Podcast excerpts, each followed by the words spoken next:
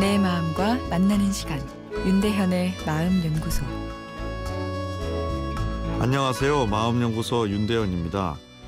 어제 분노 조절과 관련해서 억압과 자기 합리화에 대해 말씀드렸습니다.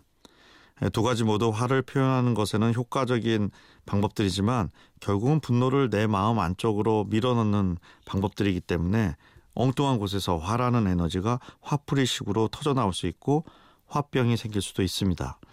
그럼 어떤 다른 방법들이 있을까요?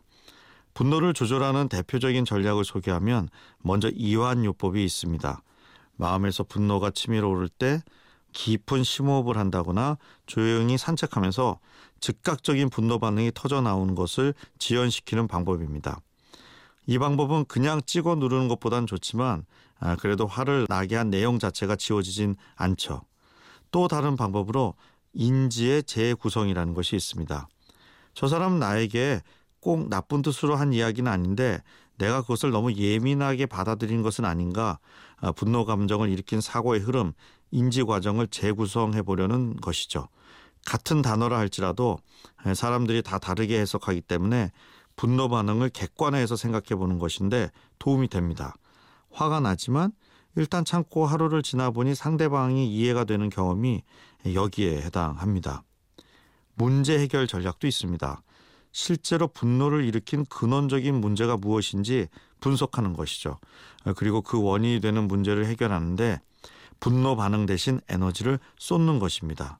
난 드라마를 봐야 하는데 스포츠 채널을 보겠다고 우기는 남편과 다툼이 일어난다면 TV를 하나 더 사는 것이 여기에 해당합니다. 아, 그리고 적극성 기르기 훈련도 있는데요. 즉각적인 분노를 표현하지 않고 상대방이 기분 나쁘지 않게 합리적으로 내 의견을 전달하는 소통 기술을 훈련하는 것입니다. 자기 의견을 잘 표현할 수 있는 적극성을 키우는 것이죠. 화가 나면 너는 인간 자체가 나쁘다. 너희 집안은 왜 그러냐 같은 분노가 섞인 말을 하게 되는데 그러지 말고 구체적인 불만 사항에 대해 이야기하는 훈련을 하는 것입니다. 너는 다 좋은데 이 부분이 좀 그래 이런 식으로요. 어 그리고 먼저 글로 적어 본 다음에 소통하는 것도 도움이 되죠. 아, 그런데 분노를 조절하는 방법이 이렇게 여러 가지가 있다는 것은 바꿔 말하면 그만큼 조절이 쉽지 않다는 이야기인데요. 내일은 제일 좋은 분노의 솔루션인 나를 위한 용서에 대해서 말씀드리겠습니다. 윤대현의 마음연구소 지금까지 정신건강의학과 전문의 윤대현 교수였습니다.